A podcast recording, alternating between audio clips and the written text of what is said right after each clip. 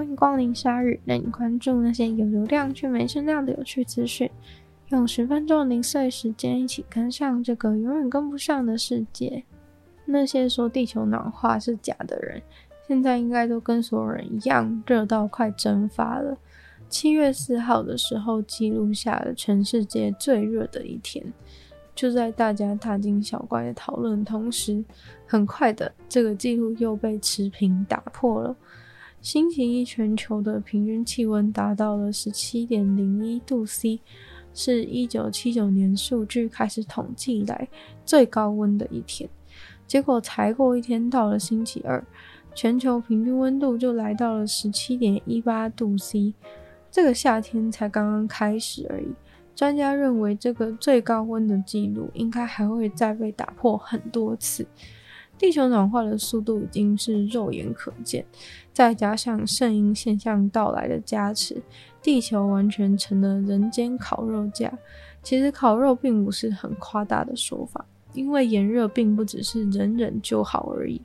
墨西哥自从三月以来，已经有一百一十二个人因为炎热高湿的天气而死亡。印度也同样面临炎热致死的状况。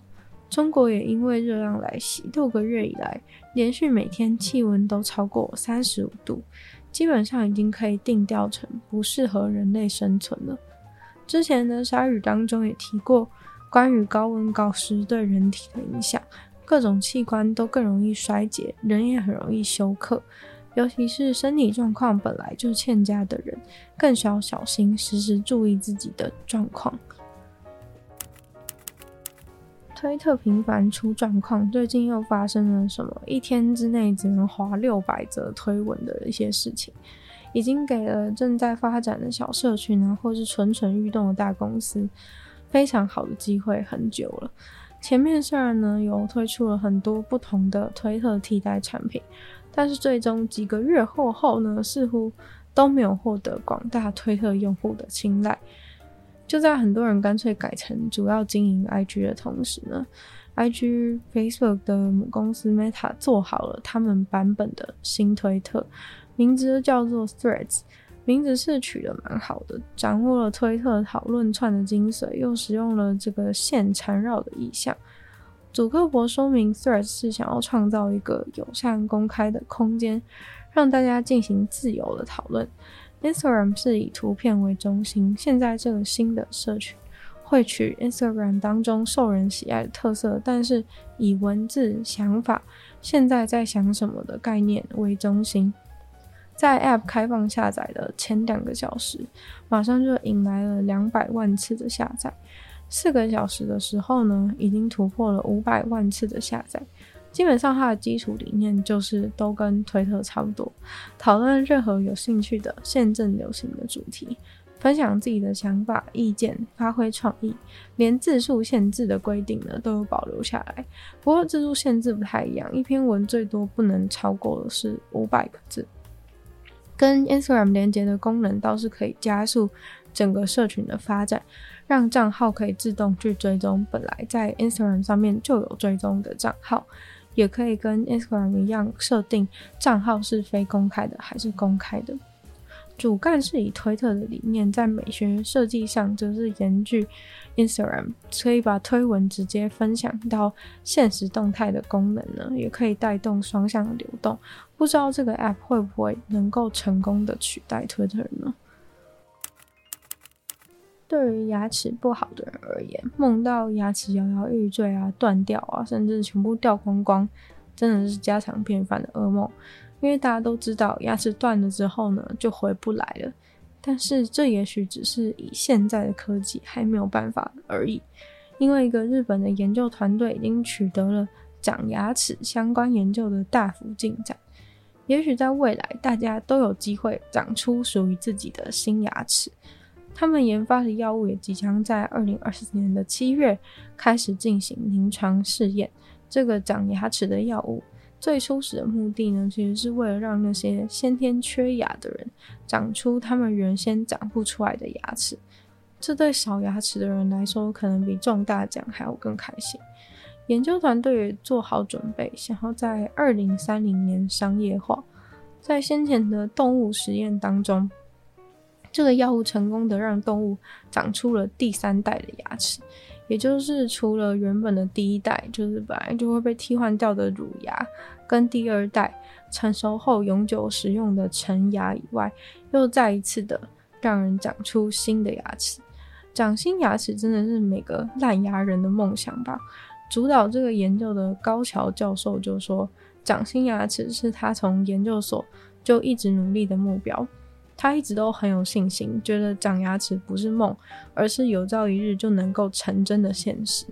先天缺牙的人被称为患有缺牙症，这个病就是你的牙齿会长不齐全，硬生生整组牙齿就是会少几颗。有缺牙症的人大概占全世界的一趴。缺牙症最主要的原因呢，就是来自于基因，至少十分之一比较严重的缺牙症，也就是如果缺牙超过六颗以上的，几乎都是先天基因导致的。缺这么多颗牙齿，从成长阶段其实就会造成不良的影响，从很基本的咬东西、说话、吞咽都会有障碍。高桥先生牙医系毕业以后，就到京都大学研究分子生物，后来又到美国继续读书。当时的研究呢，其实就已经发现了，如果小白鼠有某个基因被删除的话，就会造成它长出比较少颗牙齿。也就是说，牙齿的数量其实是由单个基因所控制的。高桥先生知道这点之后，那时候就默默的想，如果是这样的话，他有信心自己可以改变人类牙齿的数量。在二零零五年的时候，这个愿望又更靠近了，因为他们发现，当老鼠少了某个基因之后呢，老鼠牙齿就能增加了。那个基因会合成一种蛋白质来限制牙齿的生长。这个长牙齿的谜题一下子就突然解开了。只要不要让基因去合成这个蛋白质，抑制牙齿的生长，那我们的牙齿就可以长出更多牙齿来。于是高桥教授跟团队就专注在这上面，去研发一个中和抗体药物，可以阻挡人体的基因合成这种蛋白质。在二零一八年，小鼠长牙齿的实验大成功以后，很快就获得国际的关注。在雪貂身上做的实验也可以看出来，雪貂在缺牙的位置上长出来的新牙齿，并不是随随便便的一颗牙齿，而是跟应该长在同一个位置一样的牙齿。这个实验证明了动物是有能力长出第三组牙齿的。他们的药物也已经证实是对人体无害，初步会先对两岁到六岁先天缺牙症的小朋友进行测试。要是药物发展顺利的话呢，将会改变整个牙医界。以后的人可能就不一定要选择植牙了，就算很贵，吃的药能够长出属于自己的新牙齿，自己的牙齿无论如何都会比较好用吧。而且说真的，人现在活那么久，两组牙齿要撑一辈子，真的是太困难了。iPhone 这个已经代表整个时代的产品，如果变得超大会怎么样呢？这个问题呢，苹果公司当然不会帮你解答，但是有一位非常创意的美国 YouTuber 就告诉了大家答案。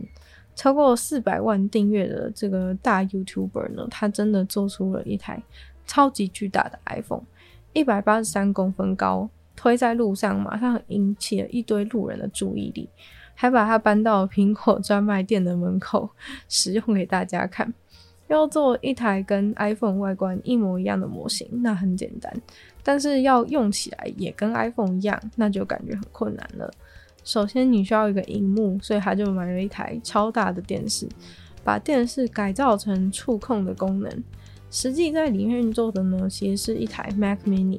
因为 Mac Mini 可以运行 iPhone 上面多数的 App，所以它几乎可以实现 iOS 所有的功能。实际是用计算机功能正常，只是荧幕大到按钮要用整个手掌来按才会比较方便。打视讯电话也可以看到对方整张脸满版的在画面上。在路上推着巨大的 iPhone 走来走去的画面也超级好笑，真的是虽然没什么用，但是超级有趣的改造。今天的夏日就到这边结束了，再次感谢订阅赞助的会员大龄男子 James 毛毛黑牡丹还有 ZZ，就像其他语言支持夏日创作，可以在下方找到配上的链接。那如果喜欢这期节目的话呢，记得多多分享出去，更多人知道。会在 Apple Podcast 帮我留星星、写下评论，对节目成长很有帮助。那如果喜欢我的话呢，也可以去收听我的另外两个 Podcast，其中一个是女友的纯粹不理性批判，里面有时间更长的主题性内容；另外一个是听说动物，当然就跟大家分享动物的知识。就希望鲨鱼可以继续在每周二四跟大家相见。那我们下次见喽，拜拜。